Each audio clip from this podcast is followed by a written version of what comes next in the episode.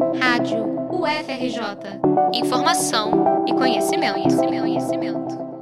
A precarização do trabalho vem crescendo na última década com a emergência de plataformas digitais, processo que pesquisadores vêm chamando de uberização da economia. No Brasil, é difícil saber quantos trabalhadores vêm atuando no setor, devido às dificuldades de classificação das diferentes categorias profissionais. Em 2019, reportagens publicadas pela grande imprensa chegaram a apontar a existência de quase 14 milhões de trabalhadores ocupados nas atividades relacionadas aos aplicativos. Relatórios do grupo de pesquisa Mundo do Trabalho e Teoria Social da Universidade de Brasília, com base nos dados do IBGE, no entanto, mostram que esses números são bem menores, ainda que expressivos. De acordo com o levantamento, ao fim de 2020, eram cerca de 680 mil entregadores e 1 milhão e 300 mil motoristas de aplicativos, a maioria em situação precária, sem carteira assinada. São aproximadamente 2 milhões de um universo total de 32 milhões de pessoas que vivem na informalidade ou por conta própria, um indicador impressionante da destruição de empregos formais e das mudanças estruturais pelas quais passa a nossa economia. Na segunda reportagem sobre trabalho e plataformização da economia, discutimos a situação de precariedade em que se encontram os trabalhadores que dependem das plataformas para o seu sustento. De acordo com o relatório brasileiro da Fairwork, as principais plataformas com atuação no país não atendem a princípios básicos para assegurar um trabalho digno. No estudo organizado por essa rede global de pesquisa, foram atribuídas pontuações para cada plataforma, e a maior nota obtida aqui no Brasil foi de 2 em 10 pontos possíveis. Em termos de remuneração justa, só a 99 conseguiu evidenciar que os trabalhadores ganhavam pelo menos o salário mínimo local referente ao ano de 2020, levando em conta não só o valor pago por horas trabalhadas, como também o custo de equipamentos específicos da tarefa e o tempo de espera entre uma atividade e outra. As demais plataformas não atingiram este princípio básico, e as tarifas cobradas sobre os serviços e as horas de trabalho também são muito incertas, o que leva a uma alta insegurança de renda para os trabalhadores. Cleman Souto, de 57 anos, trabalha como motorista através da Uber desde 2016, devido à falta de oportunidades profissionais. Ele mora em Nova Iguaçu, na Baixada Fluminense, mas costuma trabalhar pela zona sul da cidade do Rio. Quando ele saiu do seu último emprego, a Uber era uma novidade, e naquela época os ganhos ainda valiam mais a pena. Depois de um ano, ele parou de rodar na Uber para fazer investimentos na área do comércio. Mas, com a pandemia, o empreendimento acabou não dando muito certo e ele precisou voltar a trabalhar como motorista, agora com outra realidade, já com valores mais baixos, tendo que trabalhar mais tempo do que antes. Clerman diz que os valores que a Uber repassa aos motoristas não são claros. Ele até sabe quanto recebe por corrida, mas nunca sabe quanto isso representa dentro do valor que o passageiro pagou. De qualquer forma, hoje o valor repassado ao motorista ele não cobre nossos gastos. É, a corrida simples, né, a corrida mínima, a gente recebe R$ 6,98.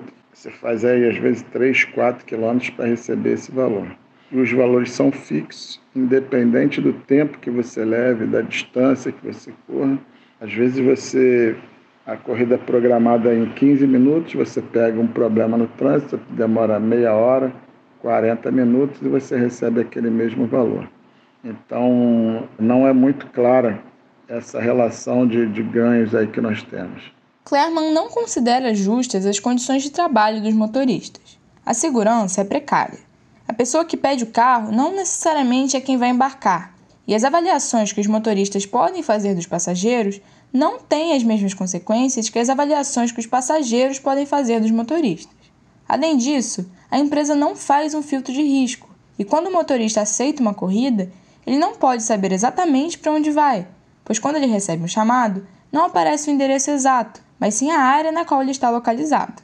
Para Clerman, o motorista deveria ter mais autonomia para escolher para onde ele vai e por qual valor mas esse é só um dos aspectos que o incomodam em relação às suas condições de trabalho. Então eu rodo normalmente, aí eu começo a primeira corrida por volta de 9, 9 e meia, rodo até 6, 7 horas da noite. Eu levo água para não, não, perder tempo de parar para beber água, além de, de economizar, ter que comprar. Eu não preciso parar para comprar.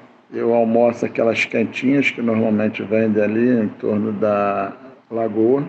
Uma outra coisa que a gente tem que fazer no aplicativo devido aos valores da, da, das tarifas serem muito baixos, a gente se vira para urinar até dentro do carro. A gente normalmente leva uma garrafinha para não perder tempo, porque senão tem que parar em, em posto, nem todo lugar a gente consegue parar e se ficar parando muito tempo você não consegue fazer um número de corridas que seja o suficiente, pelo menos para você trazer algum dinheiro para dentro de casa. No relatório Fair Work, duas plataformas conseguiram pontuar em relação às condições de trabalho justas, por apresentarem ações para proteger os trabalhadores de riscos específicos das tarefas, a própria Uber e a 99. Segundo o relatório, no entanto, outras plataformas estão com projetos em andamento ou planejados para lidar com esses riscos. Práticas que ajudaram essas empresas a pontuar foram, por exemplo, a eliminação de barreiras no acesso a equipamentos de proteção individual e o fornecimento de apólices de seguro mais claras. Uma queixa recorrente dos trabalhadores que falaram a Fairwork é a falta de infraestrutura básica, como acesso a banheiros, áreas de descanso e água potável. Mas, para eles, os principais riscos à segurança e à saúde são acidentes de trânsito, violência, exposição excessiva ao sol, problemas nas costas, estresse e sofrimento mental. Vale dizer que no dia seguinte à divulgação da pesquisa Fairwork, porém, o iFood anunciou um reajuste para entregadores de 13% do valor mínimo da rota e de 50% no valor mínimo do quilômetro rodado. O aumento ocorre no momento de disparada do preço dos combustíveis e meia invasão da Ucrânia pela Rússia. O barril de petróleo saltou da faixa de 80 para até 130 dólares em dois meses. Em 11 de março, a Petrobras anunciou um reajuste de 19% no preço da gasolina nas refinarias. Em 2021, o combustível já havia subido 64%. Em fevereiro, o gás natural veicular, muito usado pelos motoristas de aplicativo, já havia subido 13%, e a projeção é de até 50% de aumento esse ano, após acordo entre a Petrobras e as empresas distribuidoras.